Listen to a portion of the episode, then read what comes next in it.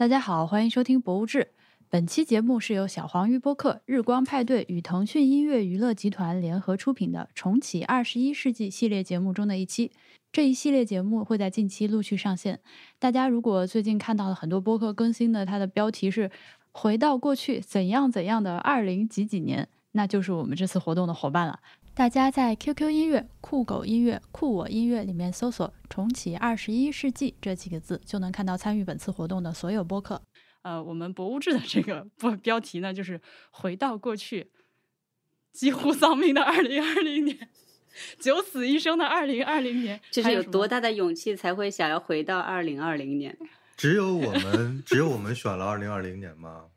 对啊。我真的吗？我以为我以为大家都会选二零二零年，是吧？我也觉得，我我一开始选二零二零的时候，心里还在想，完了完了，我是不是说晚了？搞不好别人要跟我们抢。对啊，我以为并没有会来一个什么竞标之类的，谁能拿到二零二零年？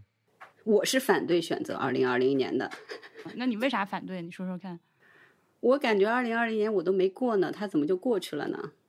嗯，对吧？我不知道你们什么感觉啊，反正我就已经被磨的，我感觉不出来任何的感觉了。因为这个回到什么什么年，这个毕竟可能人家之前是想着说录一期欢乐的这个年末放送节目嘛，对不对？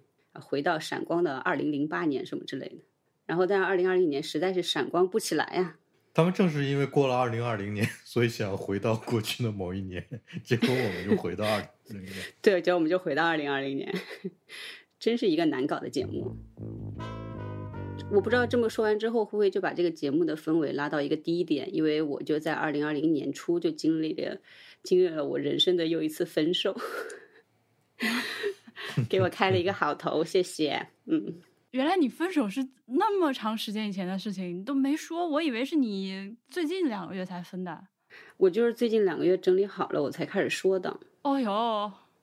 其实也也其实也不是整理好不整理好，就是因为你知道，就是这个分手跟疫情紧紧相连嘛。你想想看，我们其实一月到三月那个期间，就因为国内疫情的时候，就是事情，我基本上天天就沉沉浸在一个巨大的悲愤当中嘛，每天以泪洗面，就因为国内疫情的事情。然后后来慢慢日本的疫情就又起来了嘛，然后包括就是也要让你自诉啊什么之类的，所以你是没有什么心情去考虑说我现在。这个个人问题没有心情谈恋爱了是吧？对，所以我就莫名其妙。这当然就是说，那个分手也是在那段时间就完成的。但是呢，就是整个你的这个情绪处在非常就是外部和内部一个非常混乱的这个过程当中，所以我就没觉得这个手到底是分完了还是没分完，或者就是说，就是他没有一个一个点，你知道吗？然后大家也没有心情去讨论说这个事情怎么样。当然了，因为我后来就是我们就是合租房子嘛，所以就是比较长的一段时间里面，也因为疫情的原原因，就是我们虽然后来就是一人一个房间，但是我们还是住在同一屋檐下。我觉得这也是导致你好像觉得这件事情没有做完的那种感觉。对，嗯。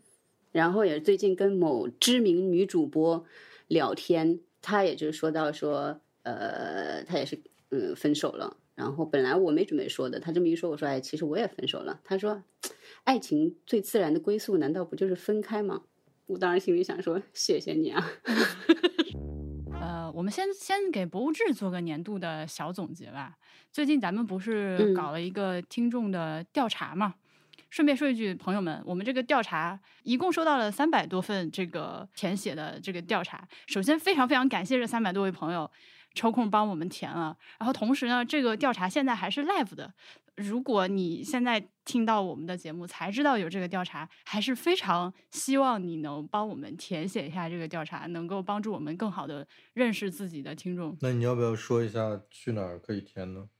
我会放个链接放到 show notes 里面，因为现在看来填了这个调查的三百多个人是属于那种对我们节目有非常大的偏爱偏爱的人。你看他填出来最后那个结果，就发现就是就是偏向性很很明显。对对，所以我希望还是有更多的朋友能帮忙来填一下，特别是一些新的听众吧，因为我觉得就是我们的听众里有非常多的老的听众，我觉得对他们来说的话，我们三个人就像你知道，这是就像一个养成类节目，他就是看着我们从你知道零开始，然后慢慢起来的这样子一群人，变成所以呢，就是对我们，我估计会有会很有感情，你知道吗？觉得自己家的孩子终于长大了那种感觉，对，所以估计可能就言语之间都是充满着这种这种情谊。那我觉得就是说，那新的听众的话，估计可能大家就比较客观或者相对来说严格一下，毕竟嗯现在、对吧，这么多节目，嗯，对，还是希望大家帮助我们继续填一填。但是呢，就目前为止，截至本节目录制时间，我们现在是十二月二十五号，大家最喜欢的几期节目还是非常明显的。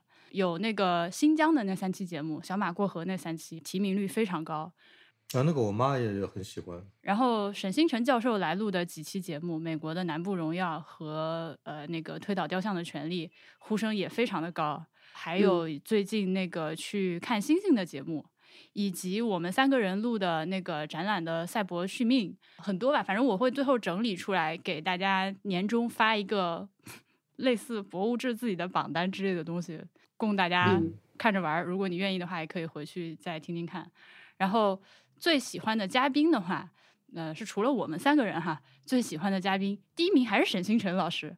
然后昨天晚上看数据的时候，我就赶紧跟沈老师说：“我说你知道吗？我们听听众票选你是我最喜爱的嘉宾。”然后我把大家写他名字的那个截图发给他。我感觉沈老师当时被我被我们感动的已经有一点 是不是立马又来说要录两期节目？那必须的，过段时间再把沈老师再请回来。如果大家有什么特别点名想要听他讲的话题或者博物馆的话，也欢迎跟我们反馈，可以在小宇宙留言，也可以给我们写邮件，都可以。然后今年我们能明显看到，呃，从年中下半年开始，有越来越多的广告或者是其他形式的合作找到博物志。我觉得，但是与此同时，播客突然就是量突然多了起来，不同的新的播客有很多都出现了。其实你知道，过去的过去五年，每一年都有人说今年是播客元年，但是是今年是真正的感受到了这个播客元年的力量。现在呢，我和其他一些做播客的朋友也聊，我是觉得不太能确定的说这个做播客这件事情就真的向好了，还要再看看。我好几年来这个一个月三千块钱的工资，可能到了明年，如果还是这个节奏能维持个半年一年的话，就能涨工资，可能能涨成五千，差不多差不多。而且我们不是又新租了办公室嘛？哎，这个事儿好像还没有在节目里跟大家说。但是我们发了个视频啊，如果愿意看的话，可以到 YouTube 或者是哔哩哔哩搜“博物志播客”看我们的那个装修办公室装修视频。关于博物志，你们俩有啥要做年终总结的不？这一年挺羞愧的，因为我们参加，我就是今年也没怎么没怎么录对，没节目，主要是没怎么录节目。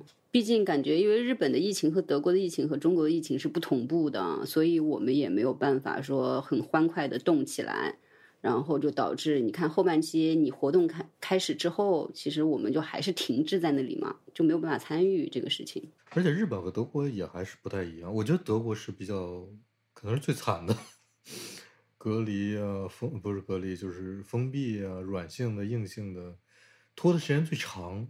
就你看，国内现在早就已经可以相对比较自由的活动了，但是我的我我我那天突然就是我我需要跟别人视频，确定一个东西，然后通话的时候视频嘛就不需要戴口罩了。那个时候我突然说，然后我说我好像已经很久没有跟别人没穿衣服的别人。讲话不戴口罩讲话了。你说，请问你是谁？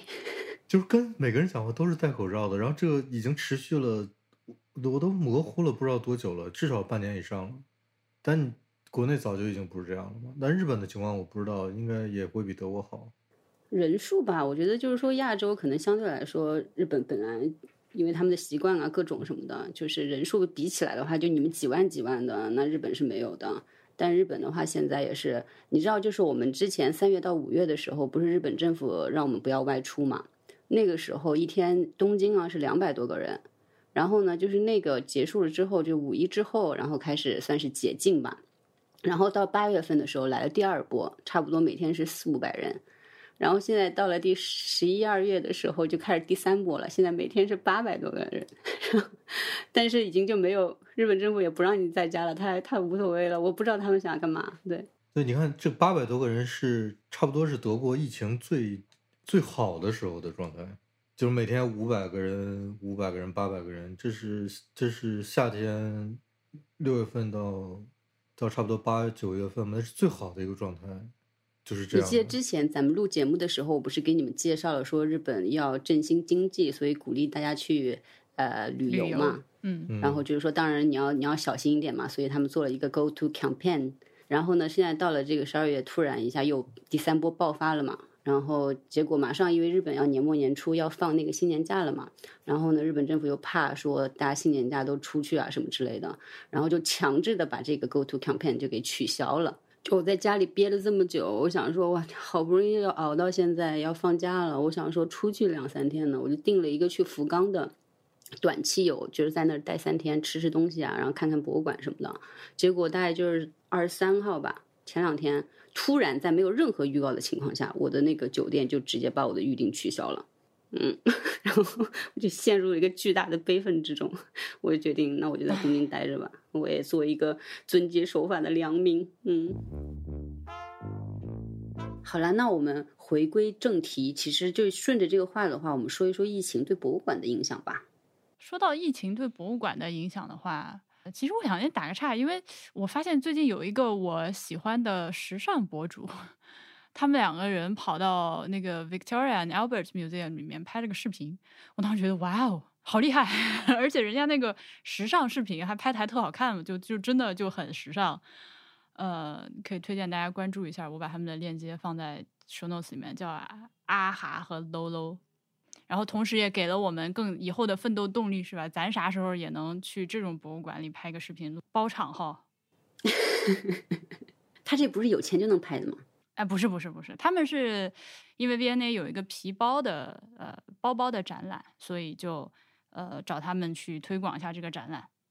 好的，对博物馆的影响的话，我现在呃有一件事情就是呃在过去的一周一直压在我的心头，呃甚至做梦都梦到它，不吐不快。我觉得这个事情真的是太迷幻了。如果我们为这个事情，我我甚至觉得这件事情我们单独值得我们开一期节目专门来讲它。这个展览是这样的，是故宫博物院呃和西北大学联合办的，其实就在故宫博物院办啊。这个展览的名字叫做《绝域苍茫万里行：丝绸之路乌兹别克斯坦段考古成果展》。那么这个展览呢，它是因为西北大学其实和乌兹别克斯坦联合考古好像将近二十年的时间了，然后这一次是一个这么多年来的考古成果的集中汇报。但是这个展览它屌在哪里呢？就是它是一个二次元，就是 literally 二次元展览。由于疫情的影响，所以参展的所有的这个出土文物、考古成果没有办法从乌兹别克斯坦运到故宫来展览。在这样的一个情况下，这个展览不仅没有停办，也没有变成在线网上展览，而是实实在在在故宫里面把它开出来了。但是每一件展品都是一个打印的纸板。我的，我当时看到的时候，我觉得我脑中各种对于博物馆的认识，我整个人的这个价值观，我对博物馆的理解，就是死亡了，经历了一个彻底的颠覆，从根儿给我缠起来了。我不知道怎么认识这件事情，我大脑爆炸。这个背景你有你有查吗？就是说，因为是西北大学执意要办嘛，就是因为我看的消息是说，因为故宫是说嘛，就是其实是可以等一等嘛，嗯，毕竟对吧？你做一个二次元的东西的话，其实这个就大大损失了这个观感，嗯，但是呢，西北大学就觉得还是应该想让大家看到，不想延期，然后就办了。我的理解是，哎，你知道吗？这个特别像我当初跟波比结婚的时候，我爸妈不是要办酒收钱嘛？我就说咱们能不能，呃，打个视频电话是吧？到时候你们这个大家都做好开席了之后，呃，视频电话一打，我们俩在那个屏幕上给大家啊，大家吃好喝好，或者可以去打一个等身大小的那个易拉宝放在门口对吧？迎宾。我妈说你给我滚。Anyway，我觉得这个就很像那种东西。至于说原因的话，呃，虽然说网传是西北大学执意要办，但是这个东西属于绝对的风闻，我们不不不不敢去说是这个东西。但是我尝试着分析了，我但是我试图分析了一下这个事情，我觉得它有几个可能。呃，一个呢就是这个项目的经费没有花完，经费时间要到期了，因为你知道。就国内都是这样的，一个项目给你批了经费，这个钱没花完是一个很麻烦的事情，会直接导致你下一次再申请考古项目的时候拿不到钱。所以变着法儿的也得把钱花了。可是现在有疫情这个不可阻、不可这个不可抗力，这个事情就这么难调节吗？当然，这都太细节了，我们没有办法去揣测。但我只知道有这个大的原则，就首先钱要花完，再有就是有可能这个考古成果展是关系到呃参与这次考古的很多人和机构它的评级啊什么之类的东西，有可能。业绩，嗯，嗯，对对，KPI 没有完成啊，展览还是要搞。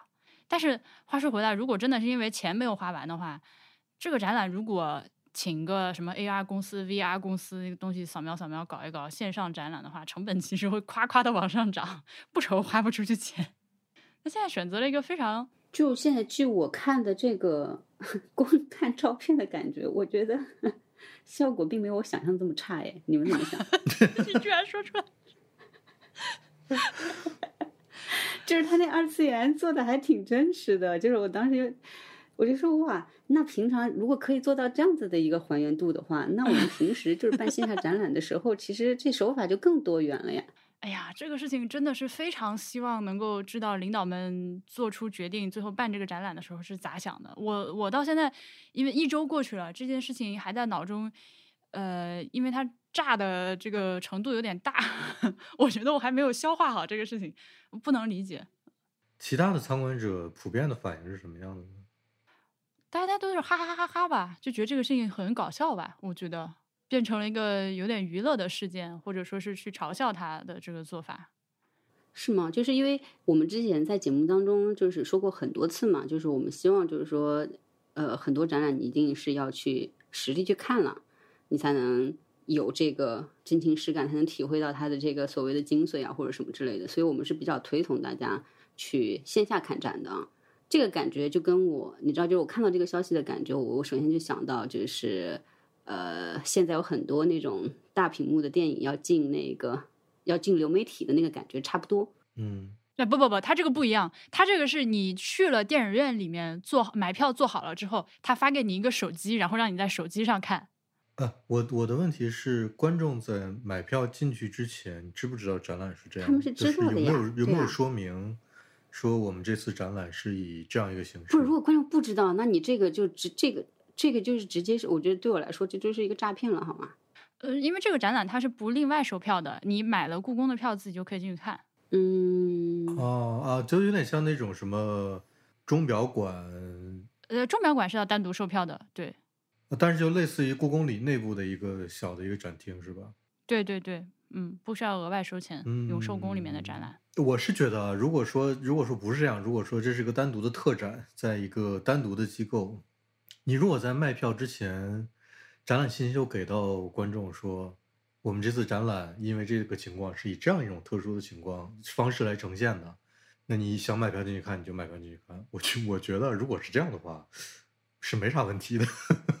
我是觉得我我可能主要的这个就难受的地方在于这件事情可以有很多种其他更好的方式来办，哎，这点倒是，这点他偏偏选了这么一个非常滑稽，就很荒唐、很荒谬的一个，就是挑。战博物馆存在意义的，就是对对对对，就这个一个方式来办这样一个展览。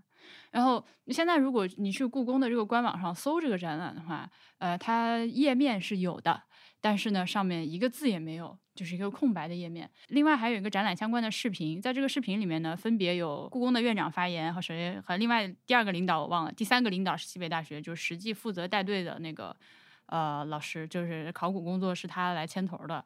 然后他在这个视频里面站在展厅里，就是等于说介绍了一下我们这个展览，但是他是一个机位的啊，也没有给你在展厅里这里拍拍那里拍拍展了啥展了啥，就是讲了一下。如果你只是通过看这个视频的话，至少这个展览的主旨已经可以了解了。在这个基础之上，如果他能够把展品呃按照展厅里排列的顺序给我发一个图文的文件过来，其实这个就一样了，还省了我一趟去北京的火车票钱。反正很奇怪，如果说要想要在这种情况下就想要办这个展览，有什么其他的更好的方式？一定要办的话就是线上展了。对，你就办线上嘛，整个就是我都去了线下了，然后你让我看 二次元，这个事情就有点嗯。如果说真的说还是要就要在这个展览场地里面办，有什么更好的方式？那我觉得就像刚才婉莹讲的吧，就是你可以用一些更更好一点的技术吧，就 VR 什么之类的，嗯，就是数码展，就像我之前看那个日本浮世绘一样。对，因为反正实物来不了了，都是要以这个图像的形式来呈现。那么你如果都是以图像形式呈现的话，其实图像就更灵活了。它可以是二维的，可以是三维的，可以是在各种媒介上进行观看，也可以对它进行任意的放大、缩小和衍生。我觉得就是说。呃，在这个数字化的这个方式下，我觉得你现在重新去从零开始去做它的话，说实话，这个难度肯定是比你比他们现在呈现这个方式要难很多的。对，所以我觉得这个可能就没有那么容易实现，是要很多很大的工作量才可以完成。对对对对对对对对，而且这个我估计可能花费的时间需要更长。那所以就是说，再合理一点讲的话，那我觉得就是说，你不如去嗯办线上，这样你还可以造福更多的人。嗯，对啊。他现在搞出来的这个东西，就是一个特别愣、特别蠢的一个东西。对，特别愣，特别愣。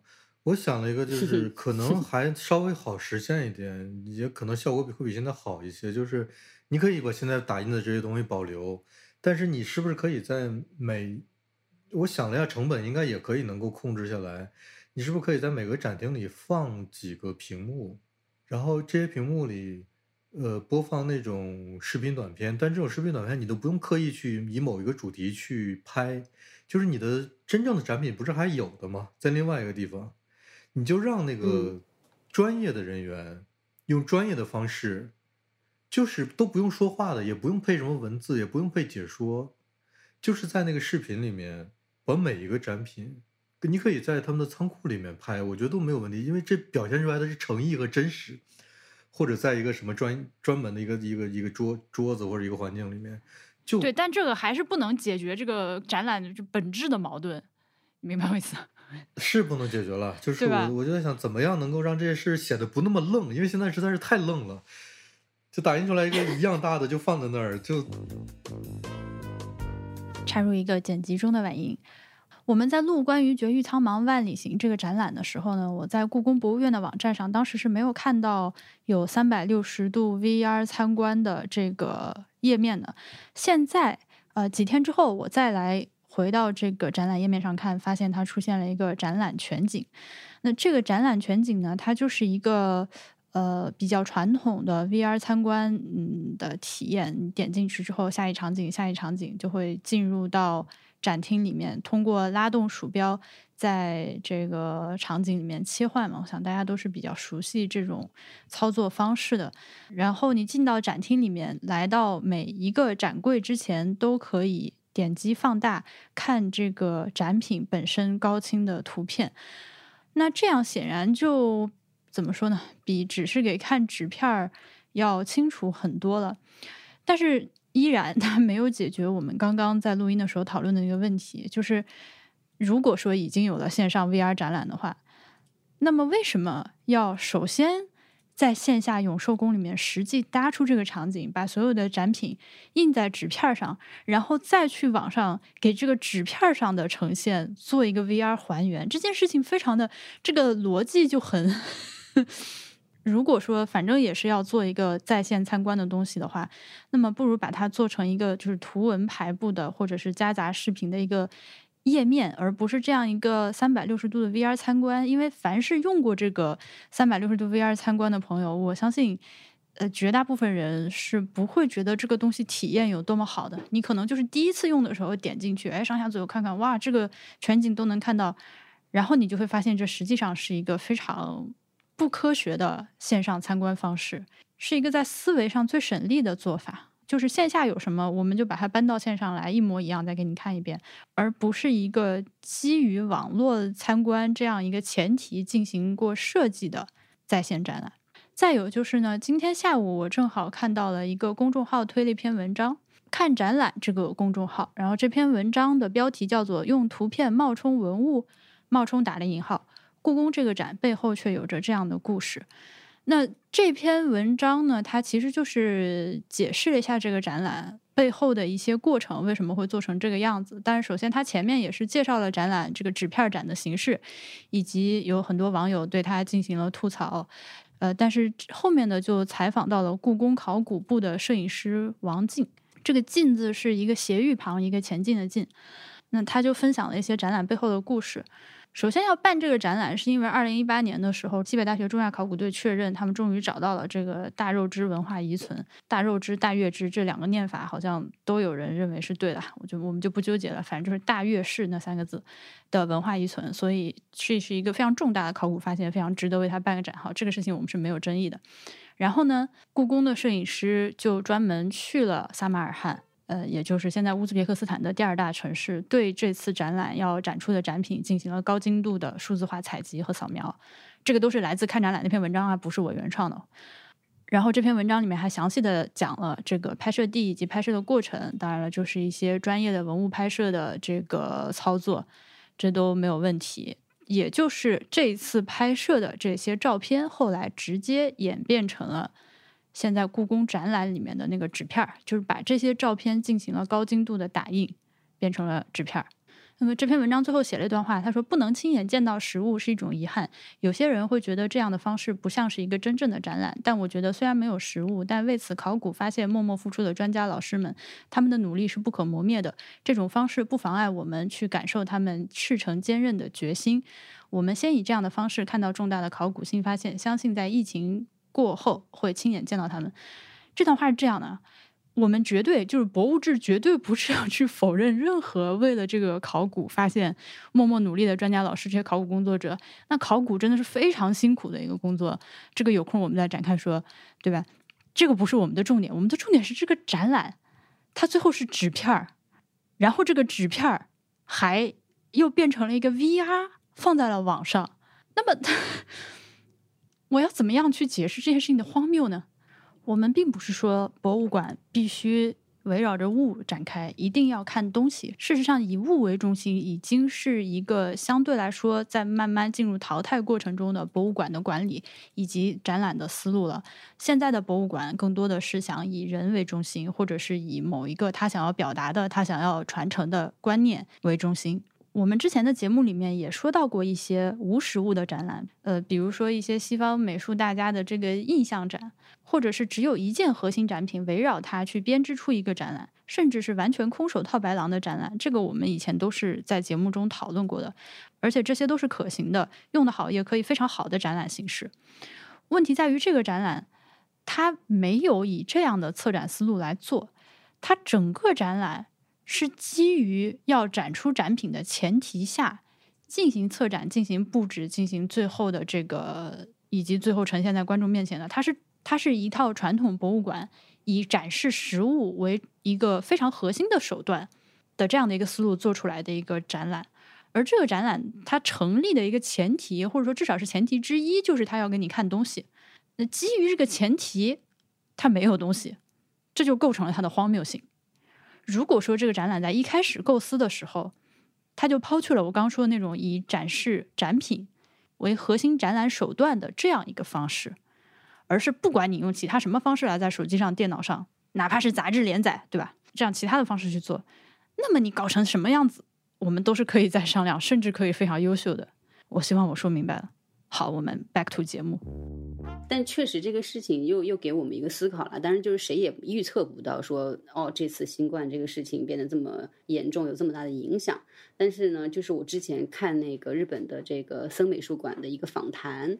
然后，其实他馆长也谈到一个同样的问题。他说：“其实这个事情，我们乐观一点来看的话，它确实给我们就是这些策展人，包括就是博物馆、美术馆，也有一个非常大的反思。就是我们从来没有想过，在这个特殊的情况下，当所有的这个日常的我们平常这种，嗯，已经习以为常的这个办展方式没有办法展开的时候，我们应该怎么样去让这个事情延续下来？这个事情我们从来没有考虑过。对，所以就是说，疫情的这个事情，让他们去。”真正去开始考虑到这件事情，当然就是说，因为它是一个座谈嘛，呃，另外就是有一些就是 gallery 的这种这种小的这种艺术画廊，对他们可能更多的是要考虑一些商业的这个考量嘛。然后他们就说，其实这件事情好多时候对于所谓就是我们现在能看到的这些大展的这种影响，可能就还好。但是对于说他们这种小的画廊，包括一些独立的这种艺术家的影响，其实非常大的。他们这一整年其实是没有工作也没有收入的，其实他很难。想象到，就是说那些独立艺术家，他们这一年是怎么怎么活下来的？对，因为他们确实没有任何一种方式可以立马的去去改善它，对，或者有就没法这个行之有效的东西了另对对行之有效的一个嗯方法去、去对应。但我们说到这儿，我给大家推荐两样东西，一个是这个嗯台北的国立故宫博，台北的国立故 国立故宫，台北的国立故宫博物院最近拍了一套视频，呃，叫做《国宝新世界》，世是那个 vision 的那个世界。呃，把他们这个台北的国立故宫博物院的一些镇馆之宝，就最出名的那些东西，什么肉形石、翡玉白、翡翠白菜的，呃，拍了一个四 K 高清视频。我自己看觉得真的是效果非常的好，而且视频的美感的把控也就审美是在线的。呃，我觉得如果能出品这样的水平的视频，或者是二维的，或者是虚拟化的，或者是数码的这个产这个这个这个文物的呈现的话，就挺好，是吧？这也是二次元，但是这个不是给打印给 板板放在那儿。对，当然就是还有一个点呢、呃，我我不觉得就是说这个疫情对吧？然后因为有疫情了，然后我们把就是线上的东西做呃线下的东西做到线上来，好像这个事情就达标了。就我觉得应该换一个意识，就是说，当我们不能做线下的时候，我们是不是可以专门去为线上的展览去做一些事情？你明白吗？就是嗯，这这这是两个概念嘛？对对所以就是其实确实是可以考虑专门为线上去呈现线上更好的一个就是观展体验去做的一个东西。嗯所谓 Web 原生的展览。就等于是说，不是把嗯，不是把完全一样的东西搬上去，而是完全换另外一个思路，通过另外一个媒介来啊，表现。对的，对的，对的，对的，嗯。但我觉得这个对博物馆来说还是还是太难了。好了，那我们今年也不是完全没有看展嘛，说说好玩的展呗。我们换个顺序吧，要不要不大黄先来？我我我唯一能够看展的时间段就是夏天那一段时间，然后好玩的展览呢也没有什么好玩的。那时候我在维也纳，就就说一个震撼到我的吧，就是当时有一个展览是席勒和另外一个，对，他们自己自称是跟席勒有有很很多的那种作品的主题和内容上的契合的另外一个，就受了席勒的影响，或者席勒那席勒那系的，对？就是他们的作品有很多主题都是都是一样的，就是席勒画过这个，他也画过这个；席勒画过那个，他也画过那个。反正就很强行的把两个人放在了一起展。嗯，请大家欣赏一下这个很久没有录过播客的播主的这个口条哈。这口，啊，我非常我非常喜欢爱贡席勒。另外一个画家，我不喜欢的程度到我现在不想提他是谁。然后哇，连名字都不能提的画家，对，连名都不能提的画家，席勒就大家就把它当做一个席勒的特展吧，因为我也是这么看的。席勒我之前就非常喜欢，然后这次真的是，哦，我就喜欢他的程度又翻了好几哎倍。我我我也能说说吗？就是那种感觉，对，就是因为我之前去看喜乐展的时候，呃，就日本特别喜欢就是做一些关联性的那种展出嘛，就是除了嗯展你的话，他会拿一些小配件来配它嘛。然后我我估计我跟大黄的感觉一样，正是因了因为有了这个衬托，然后你就会发现喜乐更牛逼了，你知道吗？对，就即使他们画的东西。那么像，然后同样的一个都都是一个同样的这个，比如说呃题材或者什么的，但是就是不一样，就是席勒就是完全的，你就觉得他是另一个次元的东西。你旁边这个作品怎么好意思摆在这儿？你怎么想的？我以前因为席勒的作品，其实在其他博物馆里非常少，不多的。你每次可能顶多就能看见一两张，都已经是很算很幸运的了。我以前只看过他的人物的作品或者人体的作品，这次我看到了大量的城市和建筑，就是这这类主题的风景画。呃，就是我死了，就 就那种感觉，就无话可说，就画的实在是太好了，实在是太好了，就有点像上次我我在东京看那个木下那个斯拉夫史诗，呃，但是我觉得嗯比那个都要震撼，就是因为因为席勒是席勒死的死死的很早嘛，很早，对，二十八岁吧，应该。对，席勒也嗯是流感死的，我印象中如果没记错的话。呃对，好像应该是西班牙流感吧，我记得。对他也是因为流感死的。他死，他那么早，这么年轻就画出这种东西，我我就无法理解这件事情。我觉得那就是神神把他带走了，觉得他不行，你不能再继续画了，你再继续画出事儿了。就是这么说，虽然不太好，但是给我的感觉就是就一种这种感觉，就是实在是我那种光芒四射，那种对画面的处理。描描绘世界的方式就无话可说，我无法想象他为什么能画出这种东西。这个这个展览，我我去连续去了，隔隔一段时间之后又去了一次，专门又去了又去看了一次，在很短的时间内，大概一周之内吧。然后如果现在如果还有机会的话，我还要去看，就这种感觉。对，因为因为之前我那个写过一个通讯，应该去年的时候夏天看的，就是那个世纪末的维也纳和克里姆特。然后那个展的话，主要就是讲的那个维也纳派系嘛，然后以克里姆特为主。然后当时，但是里面就插了一些就是席勒的作品，其实就几件，但是就觉得哇，现在他在里面发光。对对，因为席勒是存在感是强到是从克里米特嘛。嗯嗯嗯。啊，对，就真是真是在发光，就是那个哦，那个力量，就他力量很足又很沉，你无法相信这是一个那个年龄的人画出来的东西。就是我首先我都没办法理解人类怎么能画出这种东西，第二就是他又是那个年龄段，我实在是服气，嗯，两个人，fan boy 翻够了一番，那那换个人，艾总呢？哦，因为今年也是，就是差不多很多美术馆差不多可能都是停了大概三个月左右吧，然后慢慢应该是从呃，就是第一次那个自诉结束之后，六月、五月、六月开始，然后慢慢那些博物馆就是开始又运行起来的。当然了，就是有很多原定的展嘛，就因为作品来不了日本，其实就取消或者延期了。但我看大部分的都是延期，对，然后。哎，这个展就还挺唏嘘的。这个展呢是森美术馆办的一个年度大展，就是他们每年可能有那么两三个，但是会有个特别重磅的嘛。然后这是今年最重磅的重磅的一个展，叫 Stars，就是星星的那个 Stars。它本来很简单，他本来就是想在奥运这个期间展的，当然就是目的很很明显嘛，就是一是就是为奥运助兴。二是呢，就是因为预想到会有非常多的游客过来嘛。所谓 stars 的话，就找了这个当代日本艺术史上最有名的，他们觉得最有名的六个人：草间弥生、山本博呃山本博司、奈良美智、宫岛达男、村上荣和李宇焕。这个都都不用说了，你就觉得可以可以理解对为什么是这六个人确实是然后把这六个人全明星阵容，那是 all star，然后就是确实是 stars，对。然后把他们就是做成了一个这个合展，那我觉得其实这个展的目的非常的，就是它这个展现形式的话，其实很我觉得很好，对，因为就是说你是考虑到这个全世界的这样子的一个这个视角下，对，然后你把这个六个可能最能代表就是日本艺术的这些人放在一起。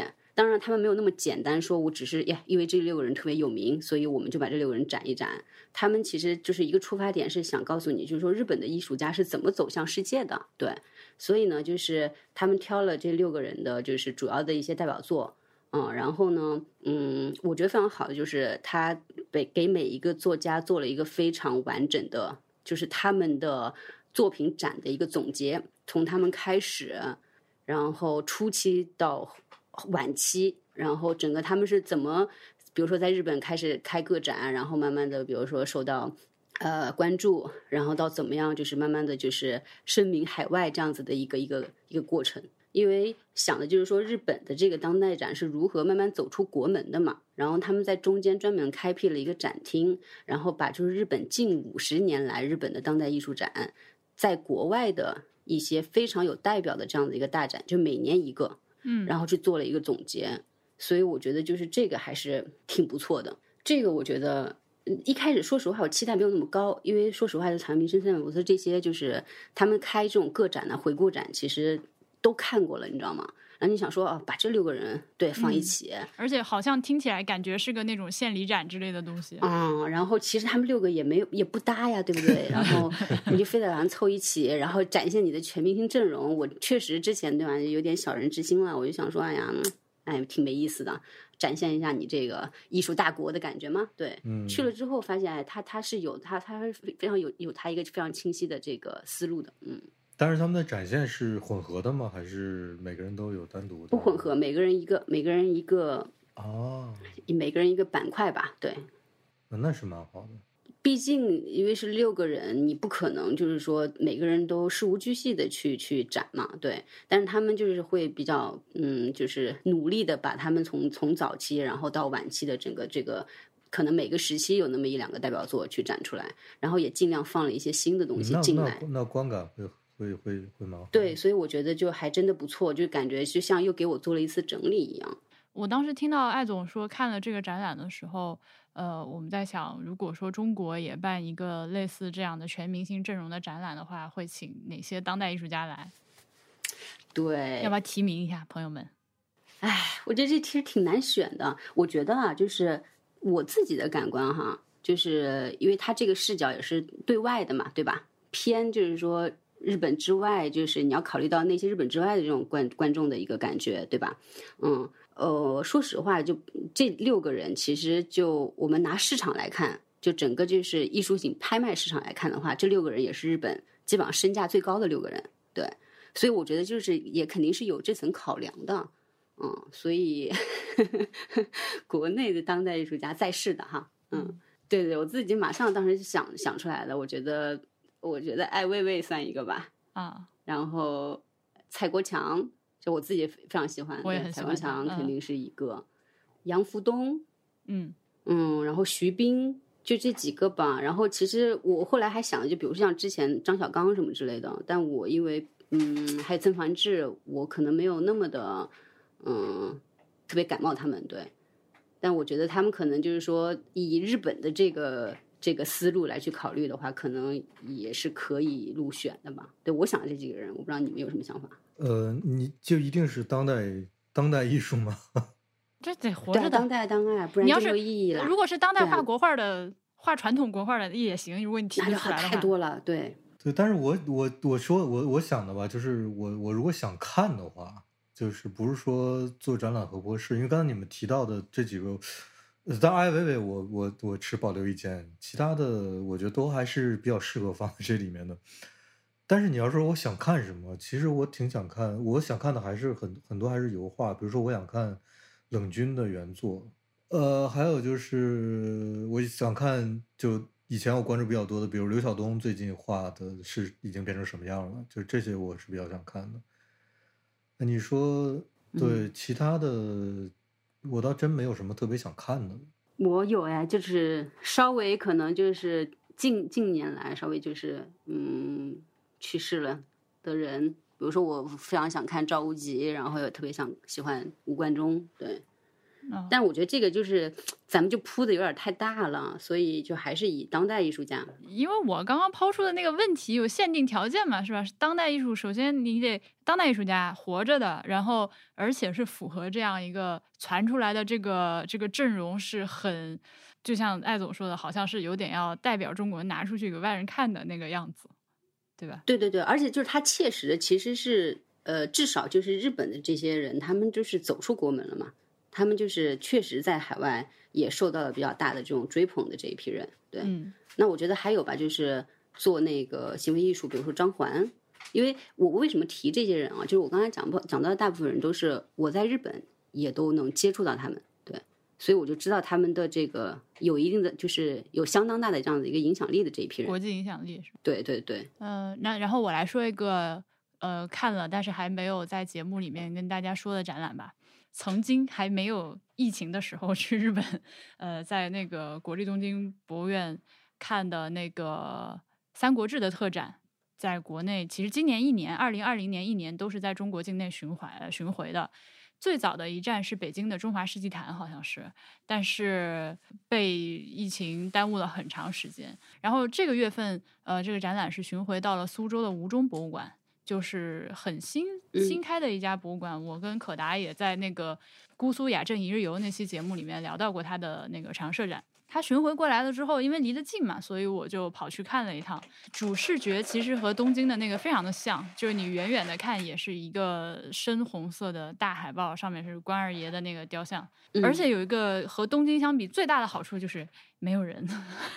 东京那个看的时候就是要传送带嘛，对吧？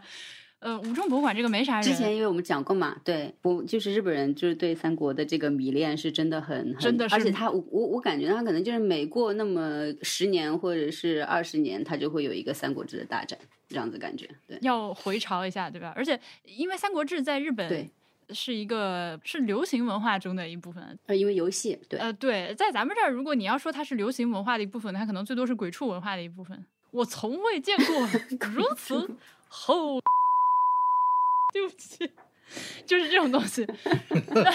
我的神呐、但是，那这个展览它在吴中博物馆展出的时候，其实呃，应该是绝大部分的藏呃那个展品都是由中国的各地的博物馆呃借展筹备起来的。其实日本方面来的东西。我没有什么印象了，应该是没有吧？对，如果有也很少，我已经想不起来有什么日本的展品了。但是这个策展本身的话，应该就是是日方和中方就是一起策展的，看看博物馆的官方的文本也不太看得出来，我感觉这个展览看起来非常的原生。日本这边的话是的，因为当时记得就是说，就是日本的这个整个策展团队，然后就为了去策划这个展，大概可能有将近小三年的时间是去了就是中国的各地去考古，然后做调查，因为它本身首展是在日本嘛，就为了那个日中文化交流四十周年去做的这样的一个特别展，对。所以我我后来就知道他巡回到国内的时候，我其实还还我我没想到，对，我是非常期待的，因为我当时期待的点就在于我很想看这样一个由日本团队主创策划的他们眼中的三国，然后巡回到中国来了之后，要以一个怎么样的方式呈现。其实哎，就有点像那什么《棋嗯魂》最近不是拍了电视剧嘛，就 就是就是有点那种感觉。但是我现在手上拿着这个吴中博物馆的这个嗯小册子，我又确认了一遍，看展词的话是完全没有提日本。完全没有提。嗯。要是像艾酱这么说的，就是日本这个团队在中国一直做了三年左右的这个考古和整理的工作，那不是展品本来就应该都是国内的吗？对是，但是在日本展出的时候，它有很多日本当地的这个和三国文化相关的东西。啊，就是这样，所以就是我本来就是想问你的，就是在日本展出和在中国展出，我觉得就是主展品应该都是差不多的。然后，但是有没有加入到就是说中国的一些特色？就比如说日本这边很很很简单的，就是因为我之前讲嘛，就是、之前是因为可能就是《三国志》日本有一款游戏，然后。是普及了这个，那本身三国这个事情也很有意思了。然后那个游戏的话，就起到了一个推波助澜的作用。所以在某一个时代的那个世代的人，他们对《三国志》就是非常非常的了解和痴迷的那种感觉。那呃，我我记得就是我可能没有那么清记忆清晰了，但是我记得当时呃再去放一些展品的时候，它前面有那个就是日本知名的这个漫画家画的，就是关于三国的漫画，就是画的画的就是某一个三国著名的故事或者有个场景，对，然后再放跟它可能相关的一些一些展品。啊、反正就是它，它有一些日本特色的东西，就是穿插在里面。嗯，实际上，那个漫画当时也是带起了一波这个三国在日本的风潮的，就是第一波应该是那个漫画带起来的，对，游戏还要稍微靠后一点。NHK 还拍过关于三国的这种人偶剧，所以我当时记得，你还你还记得吗？就是那个框框里面有放，出了就是当时那个人偶剧里面的那个人偶，对，那这些日本的原创的和原原生的本土的展品就没有来，那这个展览可以说是至少从规模和展品上，首先就已经砍掉了一大部分。呃，然后我是觉嗯得从利益上和就是对这个史料吧，呃，对这个三国文化的挖掘的深度和维度上来说，确实是跟日本当时的那个展览相比差了一截的。但是呢，鉴于他在家门口，然后 又不要钱，又没有人，你还是可以去看一下的。好比我们当时在日本看的那个展览的时候，里面不是有一个展区是专门讲曹操墓的嘛？他在展厅里面，呃，一比一还原了那个曹操墓的那个结构。在吴中博物馆也有一小部分做了这个还原，但是呢，呃，由于它的区域，由于它那个空间区域限制，其实呃达到的效果就不如日本那样了。因为日本那样，它是做了一个一比一的整个墓室的还原，所以你走进去你就知道那个墓当呃墓室到底是有多大，是一个怎么布局。那吴中博物馆现在因为只有一小间墓室，所以它其实是沦为了一个装饰，就是空间上的装饰，然后。呃，里面摆的东西也不一样。日本那边做了一个墓室，然后摆了一个白色的陶罐儿，呃，从那个曹操墓里面出土的一个陶罐儿拿出来的。对对对。然后咱们这儿是做了一个墓室，然后里面摆了个电视，然后那个电视上在放《三国》《三国演义》的电视剧混剪。哦。啊，我我是我有一个问题，我突然想到一个问题，就是这个展览是以。历史为基准的基调的一个展览，还是以《三国演义》为基调的一个展览？哎，对你这个问题非常好，你这个问题非常好，非常好的问题。历史啊，不是 pop art，就包括你知道，在日本也是，就是因为日本一直就是以一个 pop art 的这个这个形象出现嘛，所以呢，当时我记得日本展这边他们那些就是所谓说策展团队或者就是嗯主办方吧，他们特别强调说我们要给你一个 real 的三国。就是让你们看一下 real 的三国真正的历史是怎么样子的，那他们就用了 lialu 这个词，你知道吗？对我印象特别深，lialu 的三国国，然后，所以，所以他就是想要，就是说以还原历史的这样的一个态度，所以他们才去去国内嘛，然后去考古，去看看真正的就是你在什么地方，然后挖掘出来什么，然后有什么样的故事，然后就是要给你一个非常清晰的这样的一个历史的脉络，嗯。对这个展览大概是这样。如果大家呃近期要去苏州的话，我还是非常推荐呃，包括我们一百八十期节目和那个五营一起录的苏州博物馆的黄金为上，还有这个呃吴中博物馆整个这个博物馆，因为它整个就是新的嘛，所以你如果以前没有去过它的话，如所以你如果以前没有去过这个博物馆，还是非常推荐去参观的。呃，是一个在新的博物馆里面水平比较 OK 的一家博物馆，我觉得，再加上有这个特展，嗯嗯嗯。对，然后看看关二哥的那个大象，哇！对，进门就是进门就是二哥。嗯，我觉得我这这三国这段历史，对于我们我们和日本真的还是挺不一样的。对于我们来说，这某种程度上，它它很早很早之前就变成了一个有点类似于民俗类的东西。嗯，就是我们我们有有对于三国这段历史，我们有《三国演义》作为悠久的四大名著之一，一直是有传承的。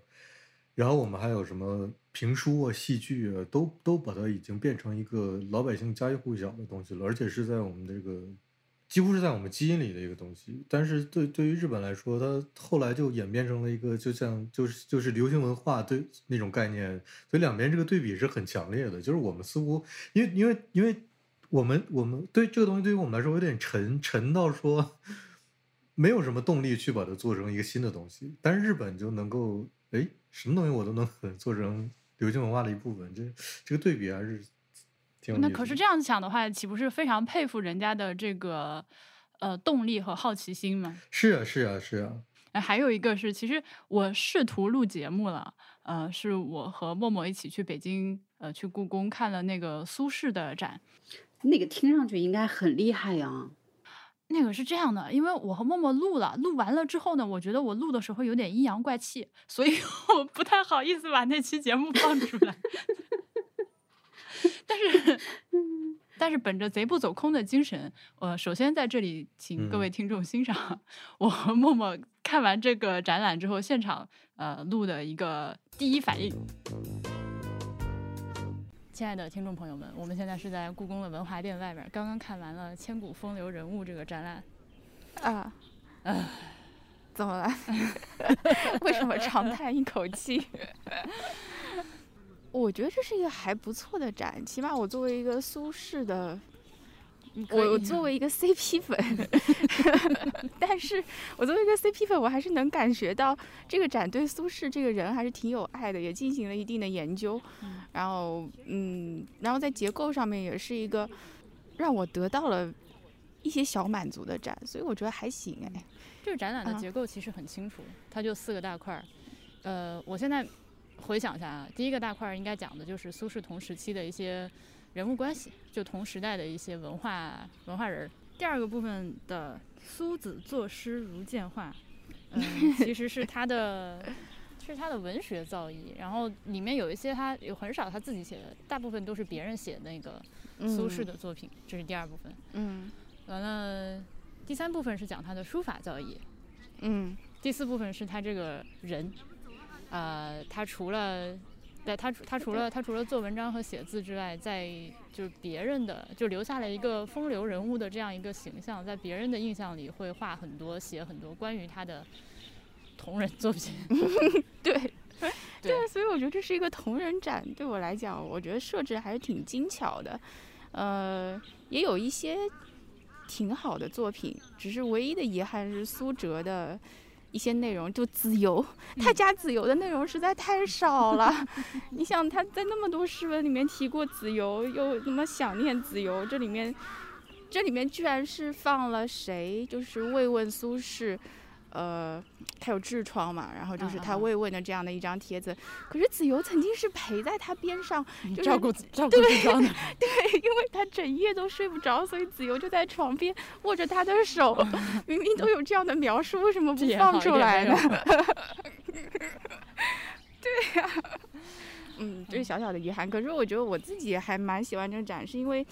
这个选址也挺合适的，然后文华殿外面，刚才婉莹也说是遍植海棠嘛。虽然现在不是海棠的时节，可是苏轼和海棠的关系也是一直很妙的，因为他有很多诗句里提到海棠。嗯，所以我觉得这个展里面也抓住了这一点，它有这个有好几好好多的海棠诗，对，都是和这个相关的。对啊，春宵一刻值千金也是他的嘛，也是讲海棠的，所以我还觉得蛮好的一个展。呃。呃，是了，就因为可能是我我们对这个展览的期待是一个过山车，就一开始听说要办一个苏轼的大展，哦，来我要来，完了北京的票就买了。然后之前呢，在北京的朋友看完了之后说你要有个心理准备，预期降低到非常低啊。所以在预期降低到非常低的情况下看，就是觉得还行。嗯。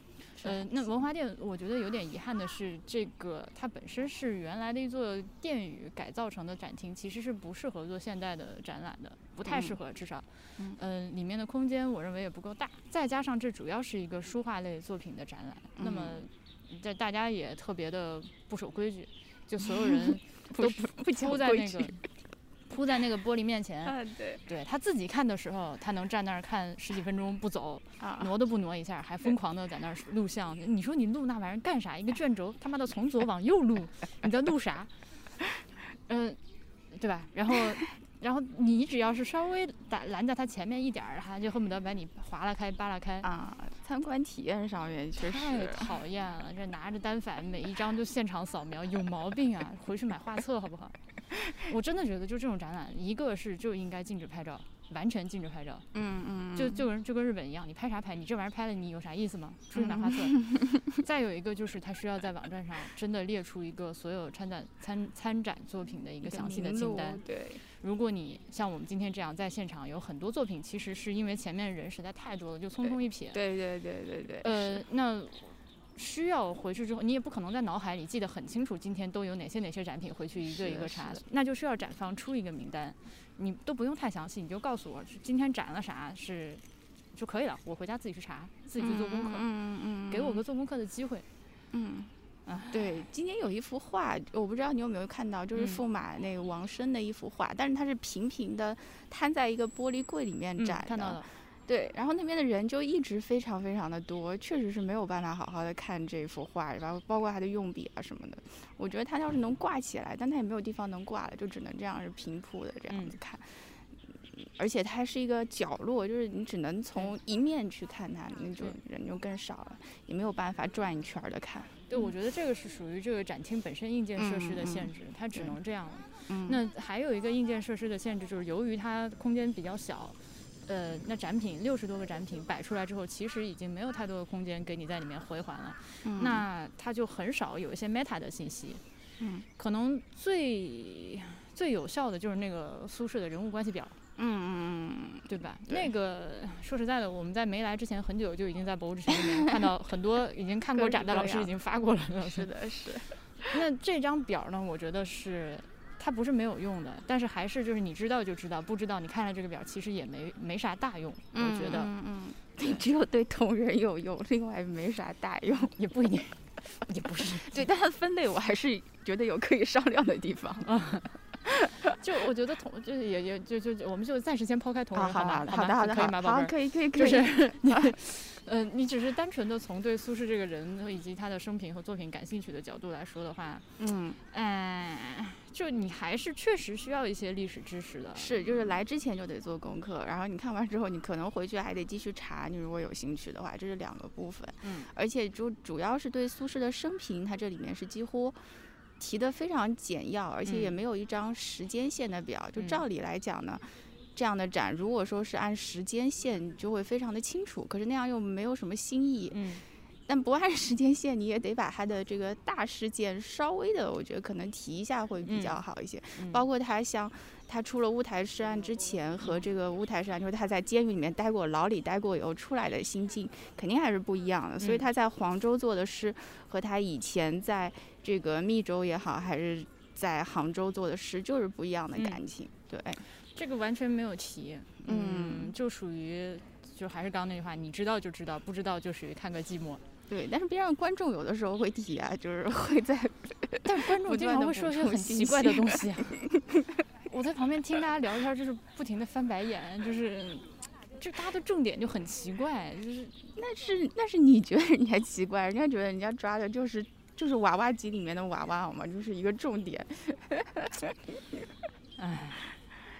不过我看到，我现在就是人生经验，真的是以后在看看展览的时候，就是就是闭嘴，说什么都有点丢人。主要是被你被别人听到了，有时候我有点羞耻。对啊，就是真正的贻笑大方嘛。可是有个爸爸，我觉得还他在带着自己女儿吧，在说朱耷的一个一个作品，所以他又在讲朱耷这个人怎么怎么样，然后他做了做了什么事儿，但是他每讲一句都要跟女儿说一个你知道吗？你现在知道了吗？然后他女儿就一直点头说好，我知道了，我知道。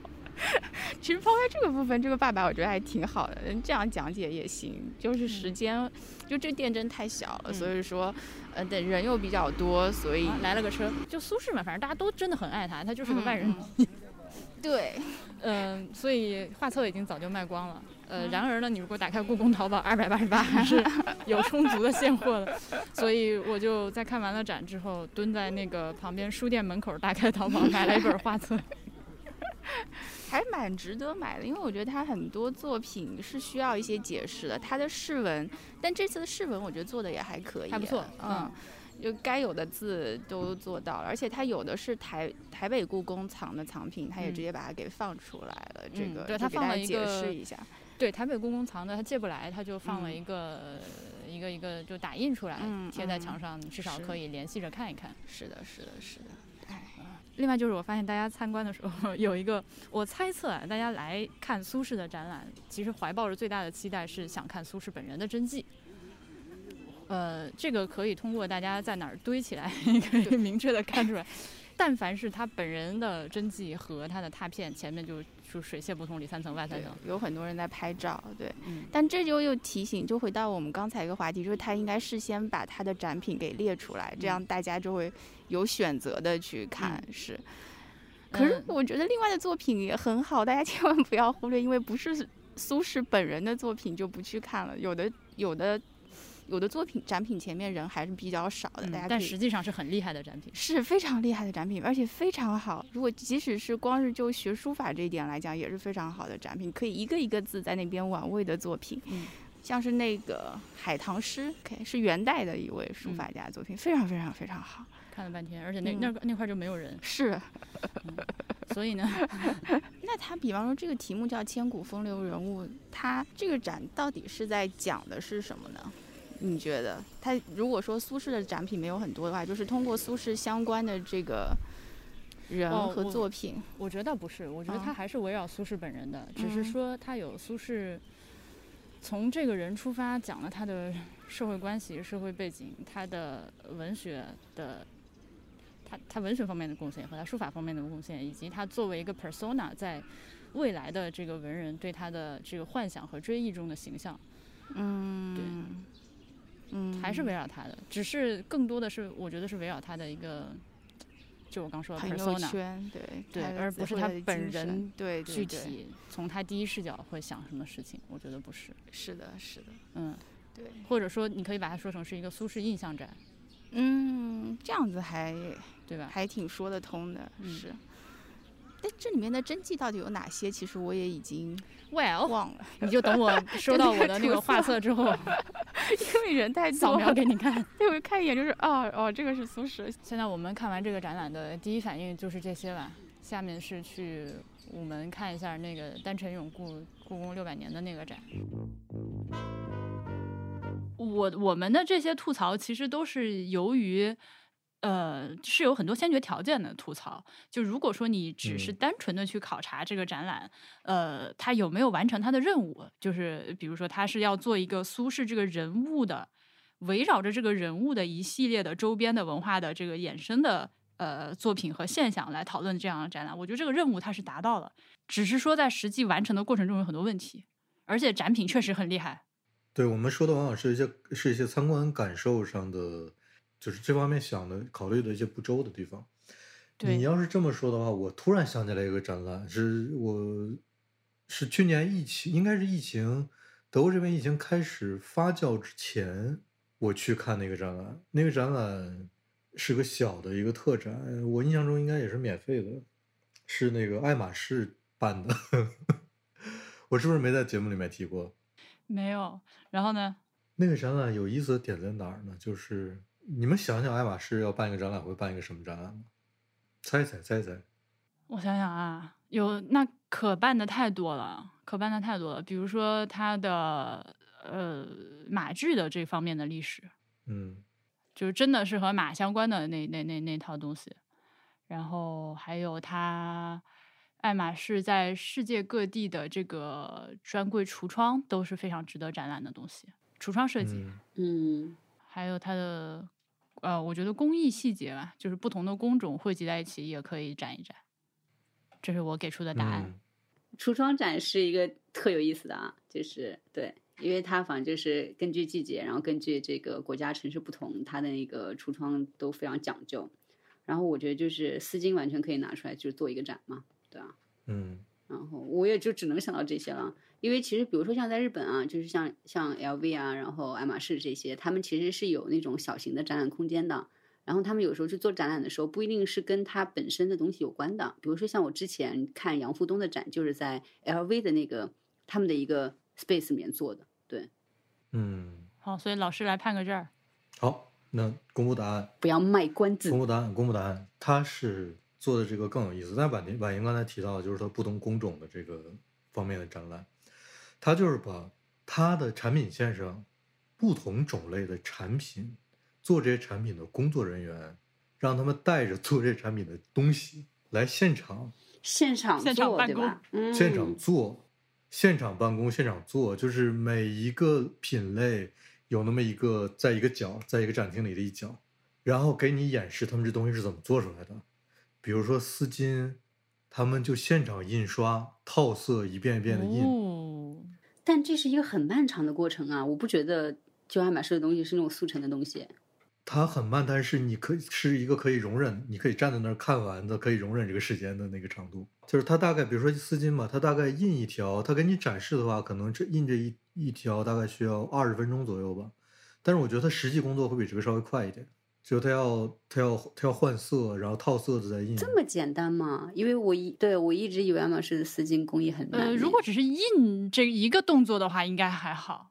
它给你呈现的只是只是印的那个那个过程。对，它的还有封边儿各种乱七八糟那些东西嘛，就就那些东西它都没有现场展示，但它只给你展示了印的这一部分，然后其他的什么，比如处理皮具啊，然后呃加工一些首饰，他都给你在现场展示这东西是怎么做的，就等于是你进去之后就像一个集市一样，那个场面也很像集市，就是每一个每个摊位都给你展示做不同东西的这样一个这样一个工序，然后是有时间段的，他不会工人在那儿没完没了的做，他是比如做完一个之后，他就休息半个小时，半个小时之后给你一个时间点，说这个时间点会他会再做一个，就这样，你可以轮流的参观，呃，去看的人还挺多的。当时，嗯，而且还有一些 VR 的展示，VR 的那个我不记得具体的展示的是什么了。呃，小黄带着去看了，我没看，因为我看那个东西估计会吐。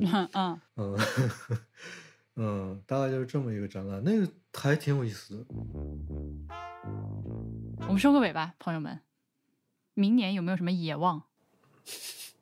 嗯。活着，保持活着，keep living on，keep surviving。对我来说比较现实的就是，我已经好久没回国了。嗯，哦，我也是。哎呦，我的天呐，你聊出这个，我要悲伤了。我想回国。就本来疫情之后，航线就急剧的减少嘛，然后一开始是五个一，后来是什么双阴性，就几乎就是就是告诉你，就是告诉你别回来。对，然后机票是有这种感觉，嗯，而且面临的比较现实的问题就是，比如说我要请年假，我请几周的假，我回国要隔离两周，我回德国我还要自我 自行隔离两周。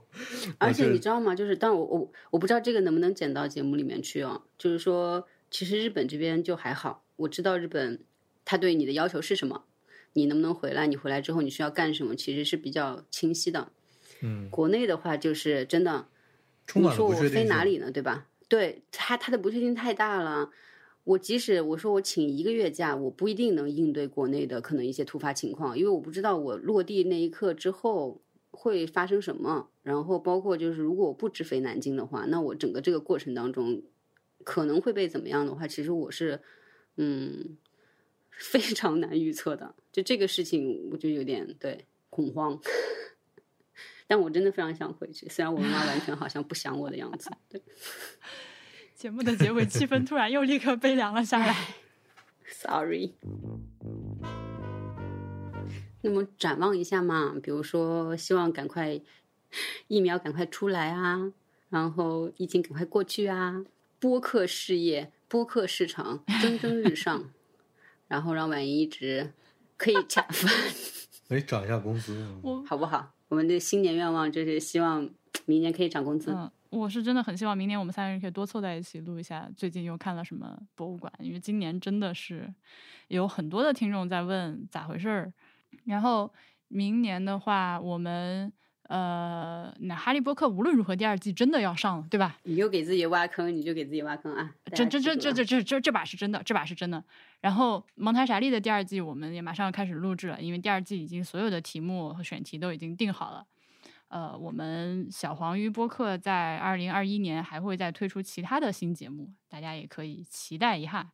以及如果呃国内的疫情在二零二一年是一个控制的非常好的状态的话，我们就可以一起出去玩。比如说呃之前呼声非常高的去呃兴隆观测站一起看星星，一起看天文望远镜的那个项目，我想我现在暂定是想在五一 左右把这个事情，如果说当时到时候条件允许的话，我想大家一起去。flag 一个一个又一个，嗯，我们本年度的。跨年聊天节目，呃，准确的说应该是回到过去，到底是怎样四个字的二零二零年还没有想好，有惊无险的二零二零年，生无可恋的二零二零年，见证历史的每天都在见证历史的二零二零年，美股连续熔断三次，你敢信？我的天！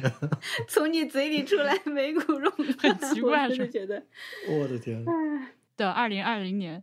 就给大家录到这儿，非常感谢大家听我们 闲唠嗑。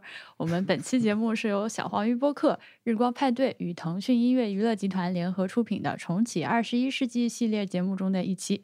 大家可以在 QQ 音乐、酷狗音乐、酷我音乐里面搜“重启二十一世纪”，就能看到所有参与本次活动的播客的节目啦。除了我们之外，还有日坛公园、Blow Your Mind、Fit for Life、黑水公园、三好坏男孩、津津乐道。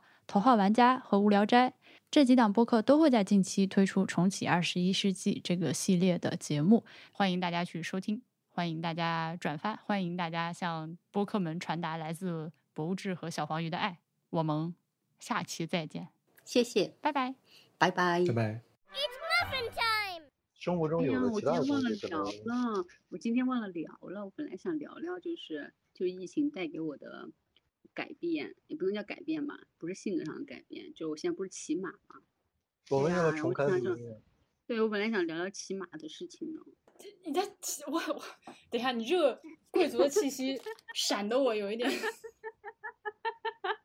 其实我刚刚一直在录了，我一直没有把这个录音掐断。对嘛，就是我骑骑马坚持了呢。我从今年五月一开始就开始非常定期，因为其实我是从去年五月开始报了那个骑马俱乐部，但是呢，就各种事情吧。然后因为我只能周六日去嘛，去的其实就很不很不上心。然后到今年真的是没什么事儿干了。然后你骑马的话，你去郊外嘛，就不存在什么这个就密集聚集这种东西，对吧？然后我也没有事情干，所以我就每周都去骑马。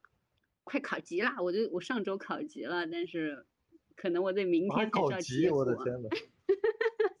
对不起，我问一个很俗气的问题：骑马一个小时多少钱？嗯，它是它骑一场是四十五分钟，四十五分钟的话，我现在应该是两百五吧。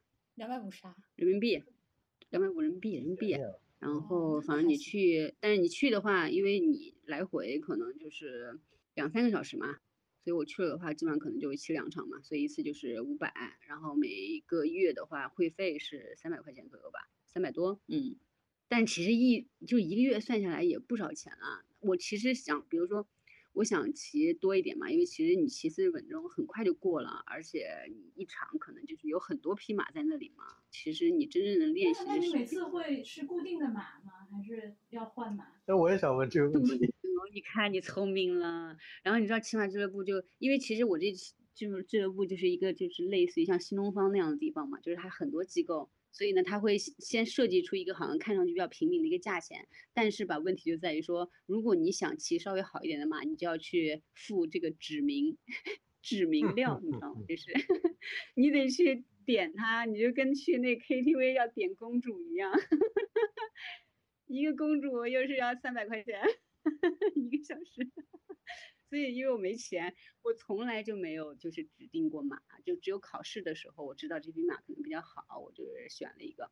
其他的时候都是你去了，他就给你分配马嘛，所以你经常会骑到那种很烂的马，就是性格很怪的那种马，你知道吗？对，OK，对，我觉得马是一个其实有一点危险性的，因为它那个性格，虽然我我也没骑过，但是听说是有点难搞。对对对，因为马特别敏感，嗯，然后再加上吧，你就是这种骑马俱乐部的马，每天就被不同的人搞嘛，所以我觉得他们精神都不是很健 康。对，所以其实驾驭起来很难。当然了，它就是有整个体系嘛，就从你零级开始，然后慢慢的去去一步一步的往上，这个它就是一个非常漫长、非常漫长的过程。嗯，然后我就是说考级嘛，就是它反正就是日本马术有个马术协会，就是为了体现，就跟日语等级考试一样。然后我是上周去考了一个所谓的三级，然后这个三级的感觉就跟你日语考三级的感觉差不多，就是说考完那个级的话，你能保证说你就是对于说日本日语基本有一个了解，然后可以进行日常绘画那种感觉的。那你以后再去博物馆看到和马相关的出土文物的时候，我觉得感情会很不一样。嗯，我的切入点是不是非常的？我觉得也不会了，会真的不会。不是，好比说，那你看到什么马蹬子、马嚼子、马鞍子，那你对它就会有一个实际使用过的人再来看这个东西的哪里不舒服。你比如，好比你，呃，是个不做饭的人。哎，婉莹，你没骑过马吗？没有啊。晚运运动神经这么差的人，他肯定不敢去骑马，好不好？我不敢，那我摔死。要不去试一下？他受惊把我摔下来，再给我踩一脚，一一一蹄子下来，脑袋踩碎了，我他妈找谁？我跟你讲，真的，真的，真的，就这这东西很重要。就一开始，因为你怕不怕这个事情，就决定了你骑马能不能骑好。嗯嗯，就你不怕是最重要的。坐上去是很高的。它真的很高，就是高的嘛，真是两米。啊，你上去颠一颠，你这我操！我的我的我的印象就是我骑马的感受。呃，为数不多的几次的感受就是，你要相信他，你要相信马，你要相信马会走正确的路。你一定是在这种快乐无忧的大草原上骑的马。就如果你是在这种 骑马俱乐部里面，马每天被圈着，你你你你其实是得不到这种自信的。而且就是就是因为确实马就很危险嘛，然后有时候马经常就是会遇到一些惊吓之后，马就会跳起来嘛。就你有过一两次，就是在你还不太会骑的时候有过一两次体验的话，真的就觉得哇，你下一次再骑马你就会觉得很害怕。啊，那我觉得骑马俱乐部里面的马确实是被被折磨的太但我有一点我是因为真的还蛮喜欢动物的，我会发现说，不管什么动物，我好像都可以都会对它们有感情。就是你知道，我现在养了一养了一只鹌鹑，What？鹌鹑，就是反正就是因为因为就是今天录音的时候，鹌鹑就在家里面嘛，然后它经常会精神不稳定，所以他就会一直在那里发出一些声音啊或者什么噪音，所以我录音的时候可能把鹌鹑的那个声音。听众朋友们，虽然现在这段音质很差，但是我还是执意要把它剪进今天的这期节目里面，因为它 实在是 所以婉莹，你在你也你也在你也在把我们三个人的聊天同时在录着录着。对一直在录着。呃，而且你知道吗，婉莹，就是鹌鹑我觉得你会说出什么了不得的就爆言我。完全没有想到，因为就是我朋友他们回国了，然后他没有办法，没有，我跟你讲，他没有办法照顾他的鹌鹑。然后之前呢，就是呃，就养了一批鹌鹑，然后这个鹌鹑全部都都就是他们太弱了，好多鹌鹑都死了，最后剩下两只。然后嗯就我就开始帮他养这两只鹌鹑。然后呢，有一天呢，我就给鹌鹑就是喂食的时候，有一只鹌鹑呢就在阳台上就飞走了。啊，它真的飞走了，飞得巨高，你想象不到，原来一只鹌鹑可以飞这么高，嗯。然后呢，就是我还试图去抓它，然后结果它第二次飞走，所以这只鹌鹑就不见了。然后结果呢，我就就剩一只鹌鹑了嘛，然后所以呢，我还买了很多这种就是矿，就是怎么讲，养鹌鹑的这种小小笼子啊什么之类的，对，就把它安置好。然后就再过了一周之后，有一天鹌鹑下蛋了，就那一一只鹌鹑，鹌鹑就给我啊，下那可以。吃鹌鹑蛋了。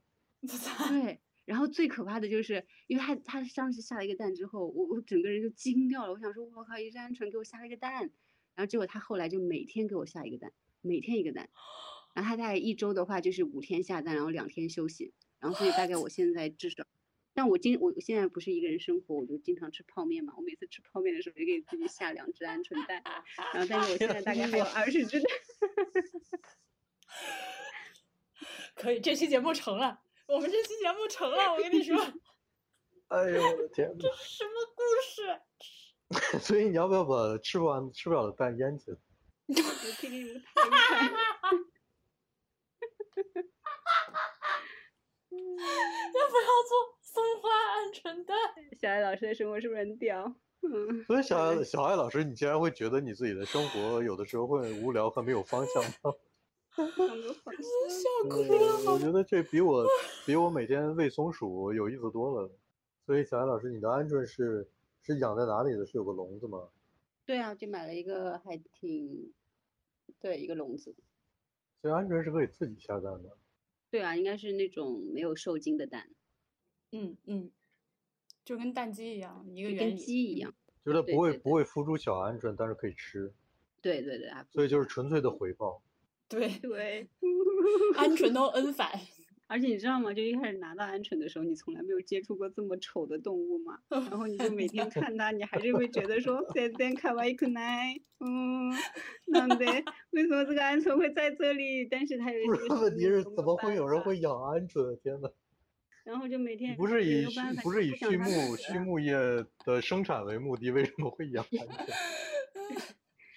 但是吧，养着养着你就觉得其实鹌鹑也挺可爱的。其实鹌鹑的叫声就很好听，鹌鹑叫声很好听，它就有时候会像你在野外听到的某一些鸟的叫声，然后它每天会根据它自己的心情会发出很多不同的叫声，然后你就觉得哎呀好像也还挺可爱的，你就摸摸它或者什么的。然后当它开始下蛋之后，你就会觉得哦天呐，就是一个小天使。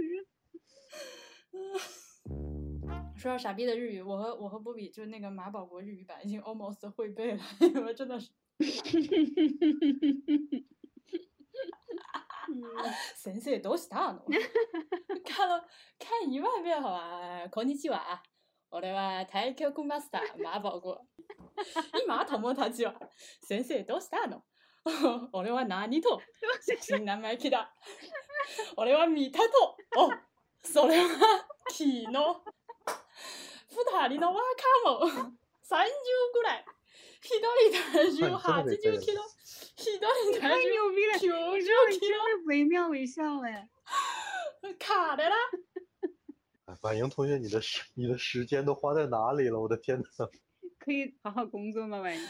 打、マス、不意、無知、69歳の老人。いいのか良くない。 怎么